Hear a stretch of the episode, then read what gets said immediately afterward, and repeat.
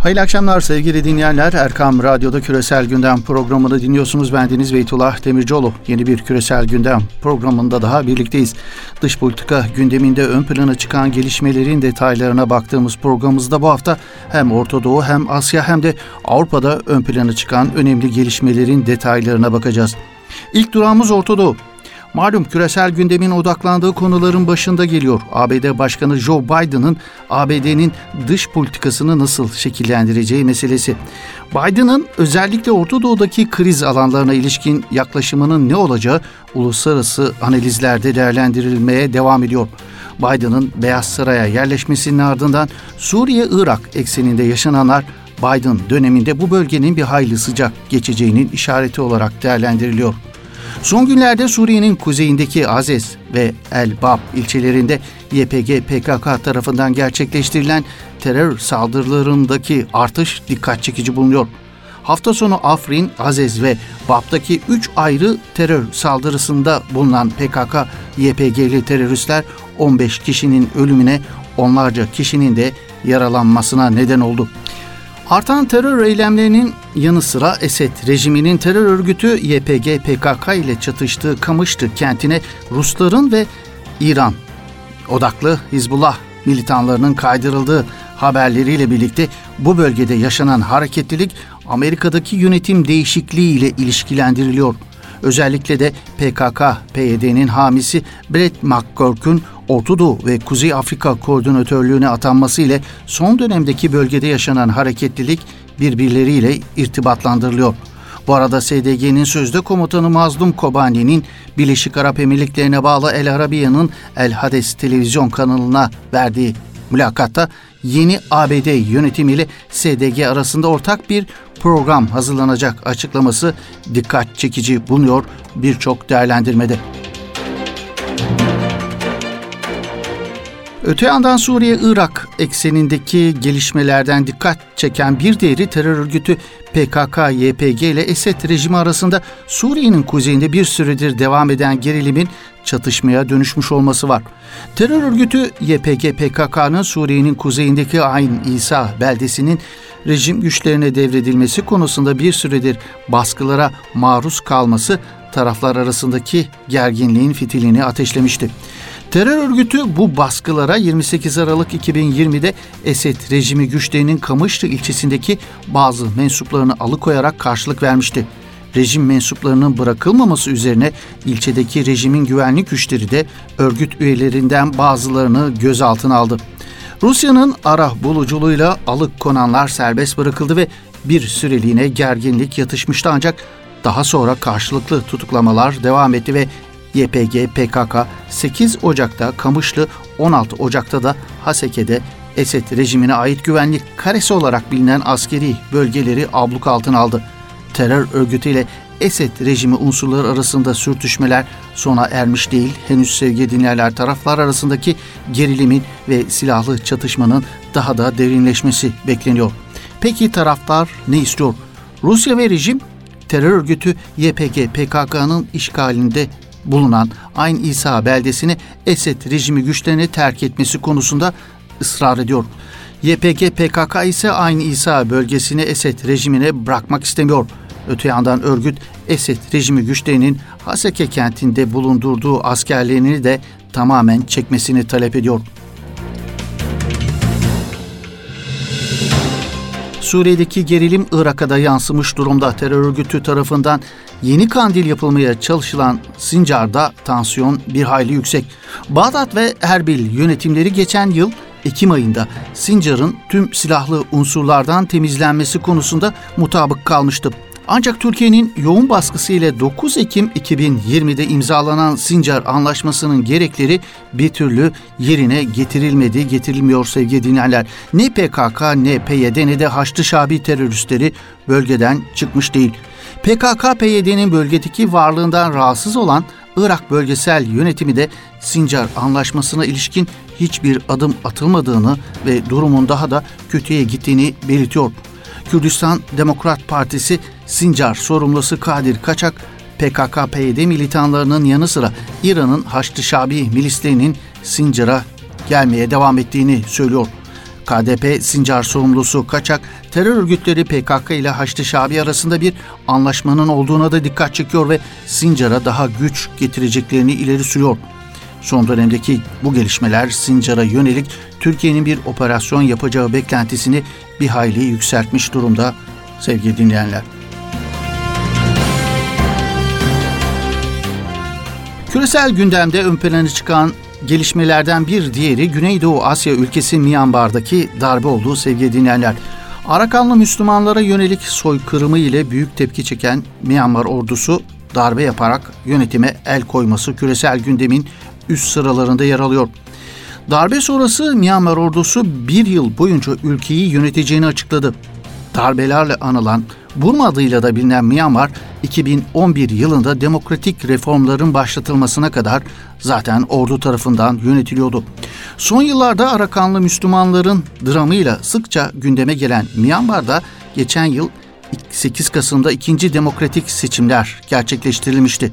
Güvenlik gerekçesiyle çok sayıda bölgede sandık sonuçlarının geçerli sayılmaması nedeniyle seçimlerin adil olmadığı ordu yanlısı partiler tarafından dillendiriliyordu. Myanmar ordusunun yönetime el koymasının ardından çok sayıda siyasetçi tutuklanmış durumda. Bunlar arasında Myanmar'ın arka plandaki lider olan San Suu Kyi de buluyor. Bir zamanlar uluslararası üne sahip Nobel Barış Ödülü'ne de sahip Suu Kyi, 2017'de Arakanlı Müslüman azınlığa yönelik baskılar nedeniyle yurt dışında eleştirilse de Myanmar'da son derece rağbet gören bir siyasi figür olmayı sürdürüyor.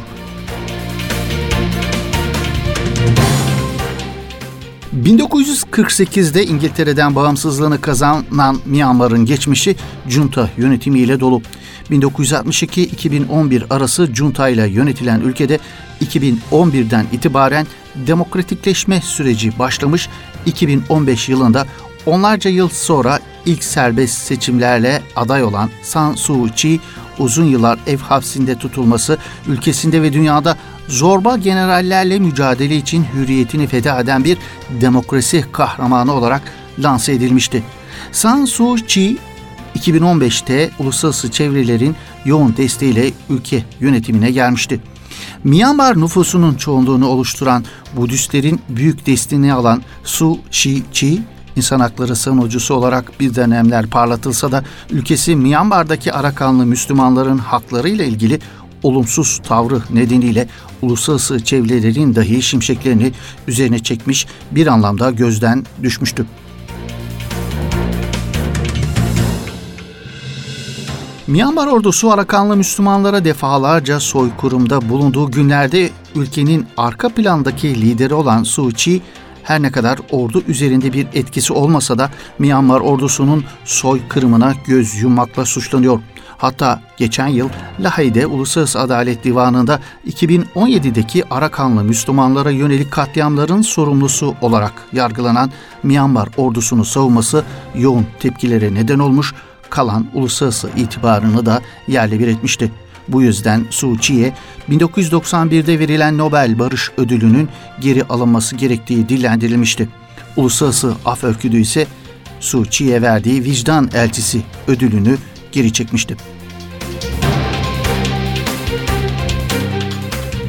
Burada darbenin zamanlamasına da dikkat çekiliyor sevgili dinleyenler. Myanmar'daki darbenin Rusya Savunma Bakanı'nın 21 Ocak'ta bu ülkeye yaptığı ziyaretten sonra gerçekleşmesi darbenin arkasında Moskova'nın etkisinin ne olup olmadığı sorusunu gündeme taşımış durumda.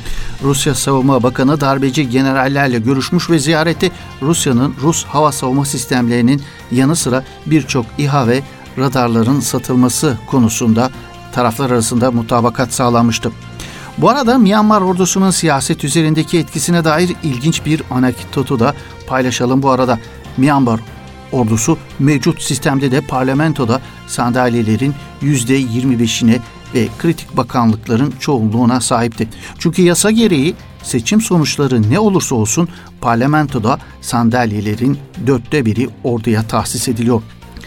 Myanmar'daki darbenin arka planına ilişkin yapılan kimi analizlerde ise Asya Pasifik merkezli yeni güç mücadelesinde Myanmar'ın sahip olduğu jeopolitik önemine dikkat çekiliyor. ABD ve Çin'in küresel ve okyanus siyaseti açısından çok kritik bölgede yer alan Myanmar'da dış müdahaleler nedeniyle demokrasinin konsolide edilemediği ve ülkenin darbelere açık hale geldiği vurgulanıyor. Bu arada Myanmar'daki askeri darbenin ardından Arakan eyaletinde ki 600 bin Arakanlı Müslümanın durumunun daha da kötüye gideceğinden endişe ediliyor. BM'ye göre 25 Ağustos 2017'den sonra Arakan'dan kaçmak zorunda kalan ve Bengaldeş'e sığınan 700 binden fazla mülteci bulunuyor. Kamptaki mültecilerin yarısını ise çocuklar oluşturuyor. Uluslararası İnsan Hakları Kuruluşları yayınladıkları uydu görüntüleriyle Arakan'da yüzlerce köyün yok edildiğini ortaya çıkarmıştı. Arakanlıların topraklarına dönüşü için Myanmar ve Bengaldeş hükümetleri arasında imzalanan anlaşma yerinden edilenlerin durumlarını belgelendirmeleri mümkün olmadığı için uygulamada işlevsiz kalıyor. BM ve Uluslararası İnsan Hakları örgütleri Arakanlı Müslümanlara yönelik şiddeti etnik temizlik ya da soykırım olarak adlandırıyor. Uluslararası medya ve kuruluşların Arakan eyaletine girişini ciddi oranda kısıtlayan Myanmar hükümeti bugüne kadar Arakanlı Müslümanların geri dönüşlerine ilişkin verdiği sözleri de yerine getirmedi. Bengaldeş'e sığınan Arakanlı Müslümanlar ve insan hakları örgütleri gerekli güvenli ortam sağlanmadan bu kişilerin Myanmar'a dönmelerinin yeni bir etnik temizliğe yol açacağı endişesini dilendiriyorlar. Küresel gündemin dikkat çeken gelişmelerinden bir diğeri Rusya'da muhalif lider Alexei Navalny'nin serbest bırakılması yönündeki gösterilerin devam etmesi var sevgili dinleyenler. Rus güvenlik güçlerinin sert müdahalesine rağmen protesto gösterileri sürüyor. Rusya yönetimi ise Vladimir Putin'e karşı muhalefetin sesi haline getirilmeye çalışılan Navalny'nin Batı'nın adamı olduğuna dair iddialarını sürdürüyor. Hatta bu anlamda bir takım deliller de ortaya çıkartıyor Ruslar.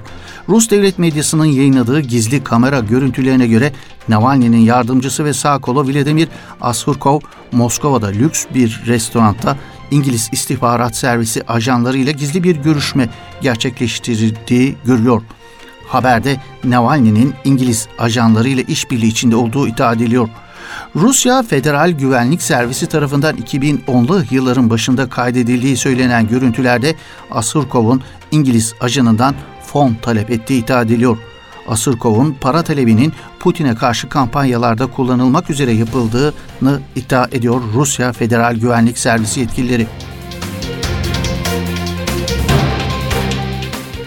Rus yönetiminin Batı'nın piyonu olarak tanımladığı Navalny aynı zamanda aşırı sağcı görüşleriyle bilinen bir isim sevgili dinleyenler. Rusya'da yaşayanlar tam anlamıyla Rus olmalı tarzı milliyetçi görüşleriyle biliniyor. Navalny'den Batı'da yükselen popülizmin Rus versiyonu diye de bahsediliyor. Hatta Rusya'nın Trump'ı diyenler de var. Büyük Rusya'nın yeniden doğuşunun batı değerleri üzerine inşa edilebileceğini savunan Navalny'nin hedefinde Yahudiler olduğu kadar Müslümanlar da bulunuyor. Moskova'da belediye seçimleri öncesi yayınlanan bir videoda Kafkas Müslümanlarını hamam böceği olarak tanımlayan Navalny, Kafkasya'daki Müslümanlar için hamam böcekleri ayakkabı ile öldürülebilir ancak insan türü söz konusu olduğunda silah kullanmanızı tavsiye ederim şeklinde bir saçmalamada bulunmuştu. Avrupa'ya geçelim sevgili dinleyenler. Hollanda'da genel seçimlere bir buçuk ay kala parti kapatma tartışması yaşanıyor.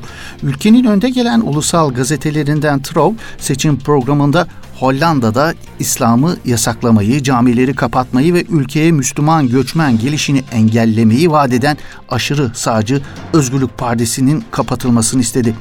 Trov gazetesinin yönetici ve yazar kadrosu tarafından hafta sonu kaleme alınan Özgürlük Partisi anayasayı ihlal ediyor başlıklı başyazıda eski ABD Başkanı Donald Trump'ın ayrıştırıcı söyleminin Hollanda politikasına da yansıdığı belirtiliyor. Özgürlük Partisi lideri Wilders ve Demokrasi Forumu Partisi liderinin son derece ayrımcı açıklamalarına artık şaşılmadığı vurgulanan başyazıda ırkçılık ve ayrımcılık asla normal hale gelmemeli denildi.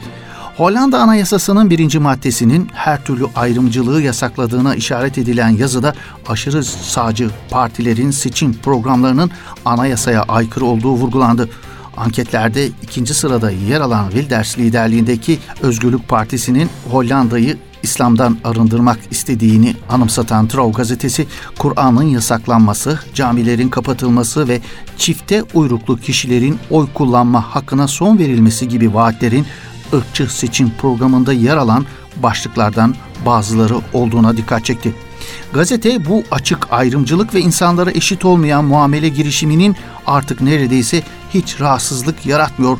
Görüşüne göre bu yeni normal oldu ama bu asla normalleşmemeli ve sorgulanmalıdır görüşlerine yer verdi sayfalarında. Başta Almanya olmak üzere Avrupa'ya gaz tedarikini artırması planlanan Kuzey Akım 2 doğalgaz boru hattı projesi Rusya ve ABD'nin Avrupa'daki jeoekonomik savaşına dönüşmüş durumda. ABD ve Rusya'nın Avrupa pazarı üzerinden kozlarını paylaştığı doğal gaz savaşında Almanya ve Avrupa Birliği'nin adım atamayan ve ortada kalmış hali dikkat çekiyor. ABD sıvılaştırılmış doğal gaz ihracatını artırmak, uluslararası piyasalardaki ticari anlaşmazlıklarda pazarlık payı elde etmek ve Avrupa Birliği ile Rusya'nın yakınlaşmasını önlemek için Kuzey Akım 2 boru hattının tamamlanmasına karşı çıkıyor. Rus doğal gazını Baltık Denizi üzerinden Almanya'ya taşıyacak olan yaklaşık 10 milyar euro maliyeti projede inşaat çalışmaları ABD yaptırımları nedeniyle verilen aranın ardından geçen ay sonunda yeniden başlatılmıştı. ABD Dışişleri Bakanlığı'nın projeyle bağlantılı Avrupalı şirketleri yaptırımlara maruz kalabilecekleri konusunda uyardığı ortaya çıkmıştı. Şu ana dek %94'ü tamamlanan proje bittiğinde 1200 kilometre uzunluğundaki hattan yılda 55 milyar metreküp doğal gaz taşınması hedefleniyor. ABD Avrupa'yı enerjide Rusya'ya daha bağımlı hale getireceği gerekçesiyle projeye karşı çıkarken ABD'nin tutumunu eleştirenler ise Washington'ı kendi pahalı sıvı gazını Avrupa'ya satmaya çalışmakla suçluyor. Joe Biden'ın başkanlık görevini devralmasının ardından Beyaz Saray'dan yapılan açıklamada boru hattına karşı alınan önlemlerin gözden geçireceği belirtilmişti. Biden'ın boru hattı projesini kötü bir fikir olarak gördüğü de vurgulanmıştı. Alman hükümeti Rusya'ya yaptırımlar çerçevesinde Kuzey Akım 2 hattı projesinin durdurulması çağrılarına direniyor. Avrupa Birliği proje konusunda ise bölünmüş durumda. Üye ülkelerin bazıları projenin bir Avrupa projesi olmadığını ve Almanya'nın meselesi olduğunu ifade ediyor. Avrupa Birliği içinde Almanya, Hollanda ve Avusturya Rus gazını taşıyacak söz konusu boru hattının tamamlanmasını isterken Polonya, Litvanya, Ukrayna ve Slovakya projeye muhalif kalıyorlar. Kuzey Akım 2 projesi rafa kaldırırsa Gazprom Avrupa'ya satacağı gazın çoğunu Ukrayna üzerinden taşımaya devam edecek. Rusya ve Ukrayna arasındaki siyasi gerginlikler nedeniyle Gazprom'un söz konusu rotaya dair soru işaretleri bulunuyor. Öte yandan Türk akım doğalgaz boru hattının Avrupa'ya uzanacak ayağı da Gazprom'un ve Rusya'nın Avrupa'ya doğal gaz sevkiyatında kritik rol oynayacak. Libya'daki gelişmelere uzanıyoruz sevgili dinleyenler. Libya'da 24 Aralık'ta düzenlenmesi planlanan genel seçimlere kadar ülkeyi yönetmesi öngörülen geçici birlik hükümeti için geri sayım başladı. Ülkede iç savaş sonrası siyasi sistemin kurulması için oluşturulan Libya Siyasal Diyalog Forumu geçici hükümetin başbakanı ile başkanlık konseyinin 3 üyesini seçmek üzere toplandı. 28 Ocak'ta adaylık başvuru süresinin dolmasının ardından açıklanan adaylar listesinde 3'ü kadın 45 isim bulunuyor. Başbakanlık için 21, 3 üyeli başkanlık konseyi için ise 24 kişi aday oldu. 2011 yılında Muammer Kaddafi'nin devrilmesi sonrasında iç savaşa sürüklenen Libya, Birleşmiş Milletler'in tanıdığı Trablus merkezli ulusal mutabakat hükümeti ve Tobruk merkezli temsilciler meclisi olmak üzere iki ayrı yönetim bölgesine bölünmüştü. Taraflar geçen yıl Ekim ayında ateşkes anlaşmasını imza atmış ve ülkeyi seçimlere götürecek siyasi sürecin koordinasyonu için oluşturulan Libya Siyasi Diyalog Forumu Kasım ayında ilk toplantısını gerçekleştirmişti. Forum, Libya'daki değişik siyasi ve toplumsal kesimleri temsil eden 75 üyeden oluşuyor. Cumhurbaşkanlığı makamı konumundaki başkanlık konseyi için aday olan isimler arasında Tobruk'taki Temsilciler Meclisi'nin başkanı Akile Salih öne çıkıyor. İç savaş sırasında darbeci Halife Hafter komutasındaki Libya Ulusal Ordusu'na destek veren Salih, yeni siyasi sistemi kurma sürecinde diplomasiye ağırlık vererek Trablus harekatında başarılı olamayan Hafter'in önüne geçmişti. Başkanlık konseyi için aday olan diğer isimler arasında Ulusal Mutabakat Hükümeti Savunma Bakanı Selahattin Nebruş ve Libya Devlet Yüksek Konseyi Başkanı Halit El Mişri de bulunuyor. Başbakan adayları arasında ise Ulusal Mutabakat Hükümeti'nin İçişleri Bakanı Fethi Başağa ve Başkanlık Konseyi Başkan Yardımcısı Ahmet Muaytik de dikkat çekiyor. Her ne kadar Birleşmiş Milletler nezdinde yürütülen süreç pek çok kesim açısından ümit verici olarak yorumlansa da bölge ilişkin yapılan analizlerde bir takım endişeler de dillendirilmiyor değil. Bir yandan Fransa, Mısır ve Birleşmiş Milletler'in Libya'daki ikircikli tavırları diğer yandan şu anda devam eden görüşmelerde darbeci Hafter'e yakınlığıyla bilinen bazı isimlerin de sürece angaje edilmesine yönelik talepler bu sürecin sadece umut değil yeni kaoslara da beraberinde getirebileceği yorumları dikkat çekiyor. Ayrıca son dönemde bazı Libyalı aktivistlerin Fransa'nın ülkenin başkentini Trablus'tan Rus Wagner paralı askerliğinin epey etkili olduğu Sirti'ye taşımak için çabaladığına dikkat çekiliyor. İddialara göre Almanya'nın da desteklediği bu girişimle Sirti'den Trablus ve Misrata'ya uzanan yani Rusya'nın nüfus alanının tam ortasında yer alan bir sahil yolu açılması planlanıyor. Geçtiğimiz haftalarda da Sirte'de Rus Wagner ve Hafter'e bağlı illegal grupların kilometrelerce mevzi kazdığı basına yansımıştı. Evet sevgili dinleyenler Libya'daki gelişmelere ilişkin bu son değerlendirmelerle programımızın böylelikle sonuna gelmiş bulunuyoruz. Yeni bir küresel gündem programında buluşmak ümidiyle. Hoşçakalın, esen kalın efendim.